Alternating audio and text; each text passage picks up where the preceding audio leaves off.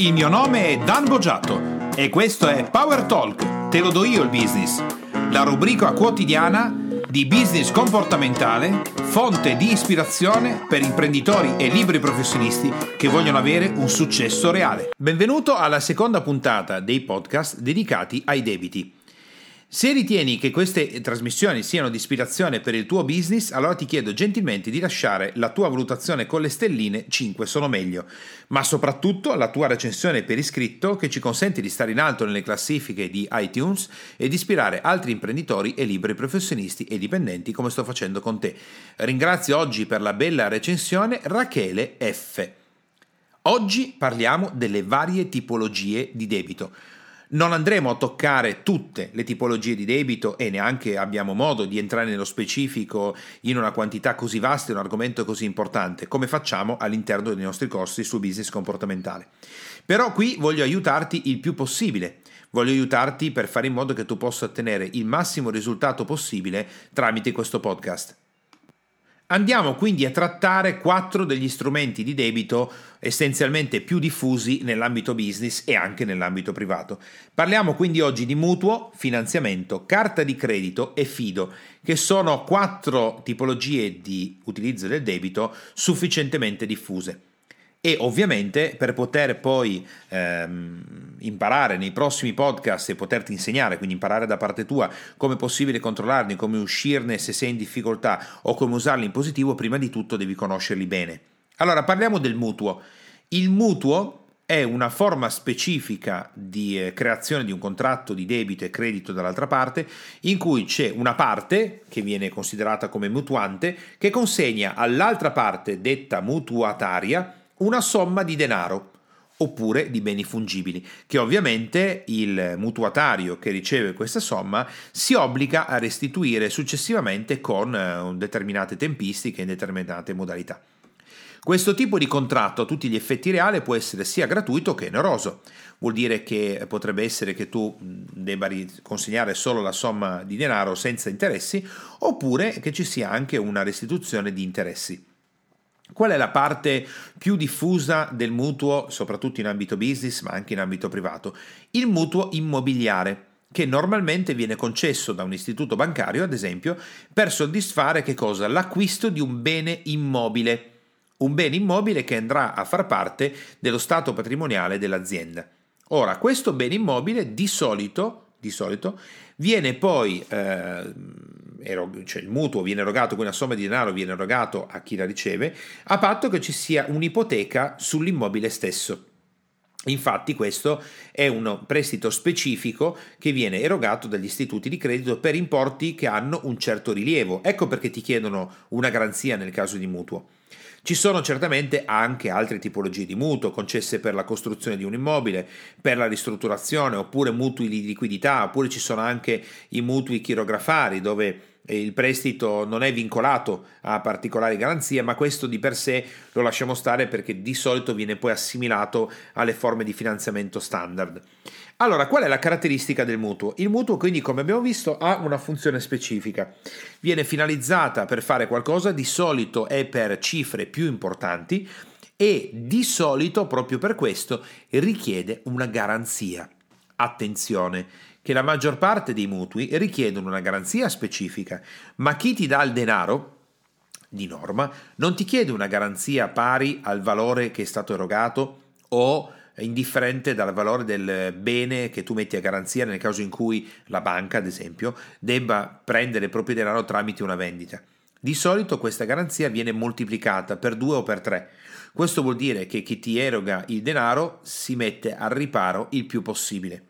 Ecco perché è importante che tu conosca in maniera chiara, chiara, chiarissima, il fatto che nel caso tu vada a sottoscrivere un mutuo con una banca per ad esempio l'acquisizione di un immobile e tu smetta per mille motivazioni di pagare le rate del mutuo, la banca interverrà per poi mettere all'asta tramite eh, ovviamente all'ipoteca, quindi di primo grado vuol dire che sono i primi ad agire nel caso di debiti, questa abitazione, questa casa, questo capannone, questa unità immobiliare verrà messa all'asta e ciò che mancherà dalla cifra che dovevi restituire a quello che è il valore della vendita, la banca o l'istituto di credito verranno a richiedertele. Ecco perché è importante che ti ricordi che la sottoscrizione di un mutuo è vincolata a una garanzia, in questo caso supponiamo dell'immobile, e che la garanzia richiesta però non è sufficiente mettere a garanzia un immobile. Quell'immobile andrà a, copri- a, coprire in caso di mancato pagamento delle rate una piccola parte di quello che è rimanente nel mutuo per la maggior parte delle volte, a meno che tu non sia alla fine del pagamento, e ciò che non è stato eh, coperto dalla vendita dell'immobile, la banca, l'istituto di credito verrà a cercarlo da te direttamente. Ora, se hai sottoscritto un mutuo con un SRL e un SPA, questo, questa ricerca del denaro supplementare verrà fatta verso la società. Ma se tu hai fatto un mutuo per la tua società e quella è un SNC, una SAS, una ditta individuale o è un, debito, o un mutuo personale, la banca ovviamente verrà a cercare il denaro mancante in tutte le modalità e in tutte le possibilità che gli consentono di recuperare quello che è uscito. Quindi è importante che ti ricordi che il mutuo nel momento che viene sottoscritto, se tu aggiungi delle firme di fideussione, cioè garanzie ulteriori collegate a firme personali, o di altre persone che ti aiutano, potrebbero essere i tuoi parenti e tutto il resto, nel caso di insolvenza stai pure sicuro che ovviamente la banca ha tutto diritto, arriverà a prendere tutte le persone che può prendere e tutte le persone a cui può arrivare per recuperare il denaro mancante. Questa è la caratteristica del mutuo ed è la cosa più importante che ti puoi ricordare.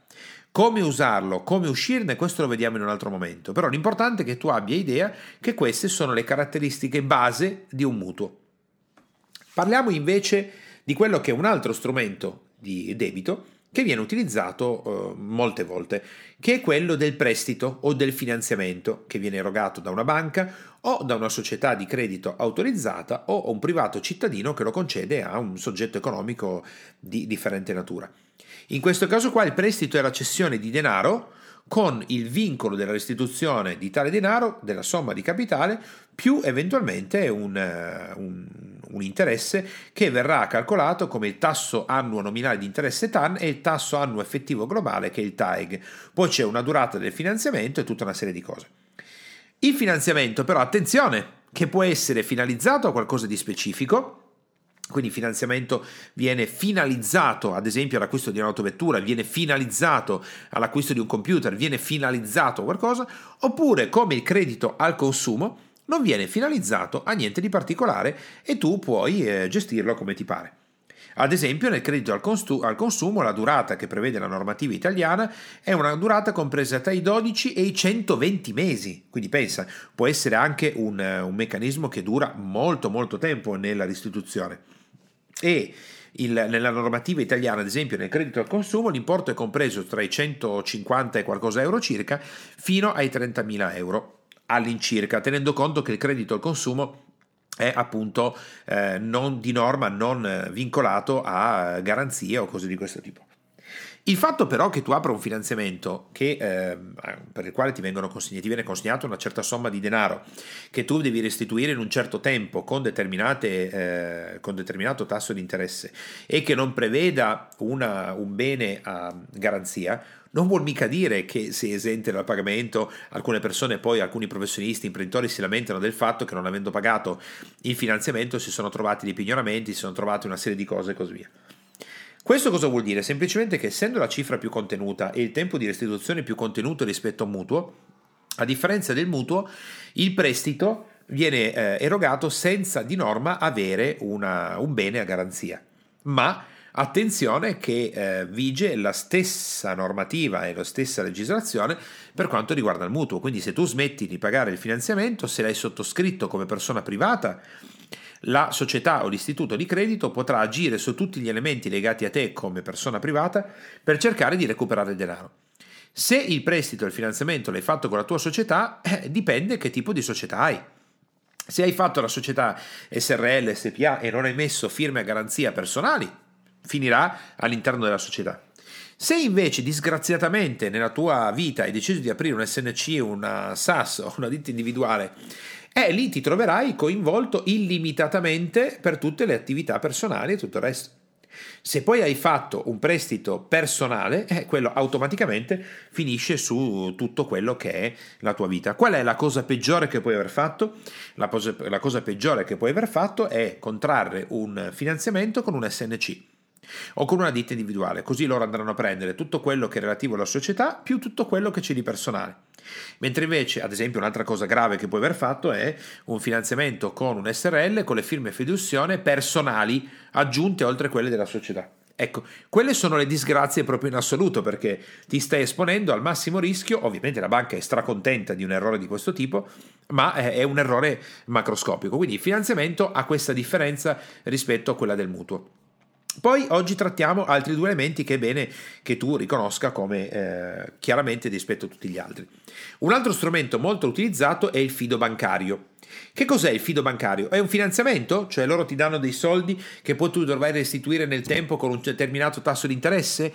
È un mutuo dove loro ti chiedono di mettere una garanzia? No, il fido bancario è un affidamento, cioè la banca si fida di te e si assume un impegno di metterti a disposizione una cifra superiore rispetto a quella che tu hai già depositato in banca. Quindi vuol dire che tu hai eh, in banca 100.000 euro in contanti e la banca ti dà un affidamento, quindi si fida di te, eh, mettendoti a disposizione uno scoperto di conto di 50.000 euro. Ora, eh, gli affidamenti bancari, quindi i fidi, vengono concessi ovviamente dalle banche o dagli istituti di credito eh, con un istruttore che va a vedere che, come è fatto il soggetto, quali sono i profili patrimoniali, reddituali, la capacità di restituzione del credito, la solidità finanziaria, una serie di elementi. Ma nelle banche presso le quali tu lavori, nelle filiali in cui lavori, loro hanno una, una soglia di autonomia sotto la quale possono, eh, possono agire automaticamente e dipende molto dal rapporto personale che hai perché ricordati che la parola fido è proprio affidamento, cioè la banca si fida di te. Poi ci sono tante tipologie di fido, si tratta ad esempio lo scoperto di conto corrente, che è quella più utilizzata normalmente e che prevede anche dei costi di interessi che sono molto molto molto molto molto più alti rispetto a quelli del finanziamento e del mutuo e poi tante altre tipologie di fidi. Però la cosa che io voglio segnalarti è che il fido deve essere utilizzato come debito solo come momenti temporanei di difficoltà dell'azienda o garanzia da parte dell'azienda di poter anche andare, fra virgolette, in rosso sul conto, ma niente di più non certo utilizzare il fido per i prossimi 20 anni continuando a mantenerlo in rosso. Una cosa di questo tipo richiede immediatamente un altro tipo di azione che vedremo nel podcast eh, dedicato poi a come uscire dai debiti. Quindi l'importante è che ti ricordi che il fido è uno scoperto di fondo che ti, eh, di conto che ti viene dato come affidamento e che deve essere utilizzato nel brevissimo termine perché ha quel tipo di funzione. È come dire i tuoi clienti non ti hanno pagato, tu devi pagare altre cose, allora per un breve periodo hai uno scoperto di conto, basta, nient'altro. Questo è il fido. In ultimo, utilizziamo, uh, andiamo a toccare ancora un ultimo strumento che oggi è molto, molto, molto, molto utilizzato, ad esempio negli Stati Uniti d'America è quasi una religione, che è quello della carta di credito. La carta di credito è una tipologia specifica di una carta di pagamento, cioè è uno strumento di pagamento che viene materializzato in quelle famose targhettine di plastica con i che tu puoi utilizzare come forma di moneta elettronica. Viene ovviamente rilasciata da una banca, un istituto di credito, una finanziaria e ai tempi, eh, nell'utilizzo della carta di credito, eh, diciamo l'idea con la quale nacque la carta di credito fu quella di ridurre il volume di contante che girava in giro eh, per, per, quanto riguarda la nostra economia e eh, farlo diventare qualcosa di più gestibile, di più eh, diciamo così facile da utilizzare. Ma la cosa che invece è accaduta è che il funzionamento della carta di credito eh, ha innescato una nuova tipologia di debito, quindi non è solo l'utilizzo della moneta elettronica, ma eh, ben altro. Infatti abbiamo un ente emittente e l'azienda che eh, provvede ad emettere la carta di credito. Questo potrebbe essere una banca, un ente finanziario e così via. Poi abbiamo chi eh, accetta la carta di credito, quindi ad esempio un negozio, potrebbe essere un uh, online, ad esempio qualcuno che eh, tu hai pagato un infoprodotto, l'hai pagato con la tua carta di credito, oppure ci sono i negozianti che hanno il POS e così via. Poi abbiamo i circuiti di pagamento sui quali girano queste monete elettroniche, questi pagamenti elettronici. Tanto per farti un esempio, Visa, Mastercard, Diners, American Express e così via. La carta di credito quindi è uno strumento che ti consente però, attenzione, di regolare il tuo pagamento, quindi di saldare successivamente all'acquisto. Eccolo qua il debito.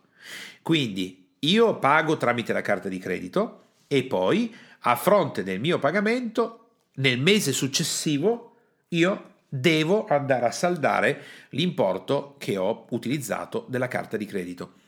Infatti, la carta di credito è diventata uno strumento di debito a brevissimo termine.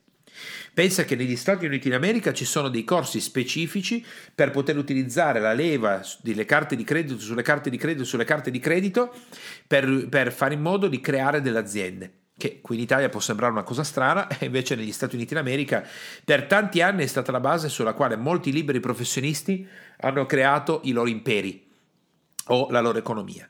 Devi considerare che però la carta di credito è uno strumento di debito nel brevissimo termine, tant'è vero che alcune persone o alcune aziende quando vanno in difficoltà non riuscendo più a pagare il plafond della carta di credito nel mese successivo, la banca glielo trasforma in un finanziamento per riuscire a chiudere la carta di credito. La carta di credito quindi va utilizzata in un determinato modo, ma è importante che ti ricordi che è uno strumento di debito a brevissimo termine, di solito i 30 giorni entro i quali poi bisogna pagare quello che sia utilizzato della carta di credito. Con questo abbiamo toccato quattro, i quattro elementi base sulla quale andiamo a costruire il nostro ragionamento nei eh, prossimi podcast. Il prossimo è quello come è possibile controllare tutto questo sistema.